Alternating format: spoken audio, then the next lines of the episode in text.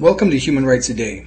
My name is Stephen Hammond, and I'm reading from my book Steps in the Rights Direction 365 Human Rights Celebrations and Tragedies that Inspired Canada and the World, which can be found on my website, stephenhammond.ca. On January 25, 2007, a Quebec town adopts popular standards that challenge religious differences.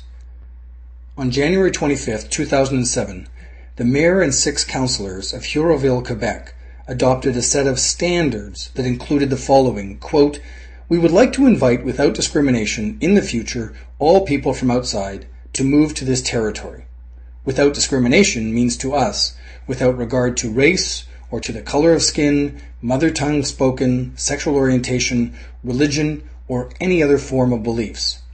Prospective newcomers were told, quote, the lifestyle that they left behind in their birth country cannot be brought here with them and they would have to adapt to their new social identity.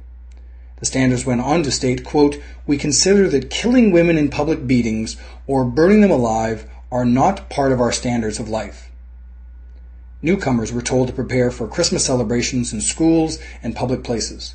On more than one occasion, it was spelled out that men and women were equal and they could interact, work, and even swim together. And despite a ruling from the Supreme Court of Canada a year earlier allowing Sikh boys to wear the kirpan to school, the standard stated, quote, children cannot carry any weapons, real or fake, symbolic or not. While these standards were condemned by human rights groups, they were met with widespread popularity throughout Quebec. This issue of accommodating persons with religious and cultural differences became an election issue and was significant in reducing the governing Quebec Liberal Party to minority status in the March 2007 election. That was January 25th, 2007.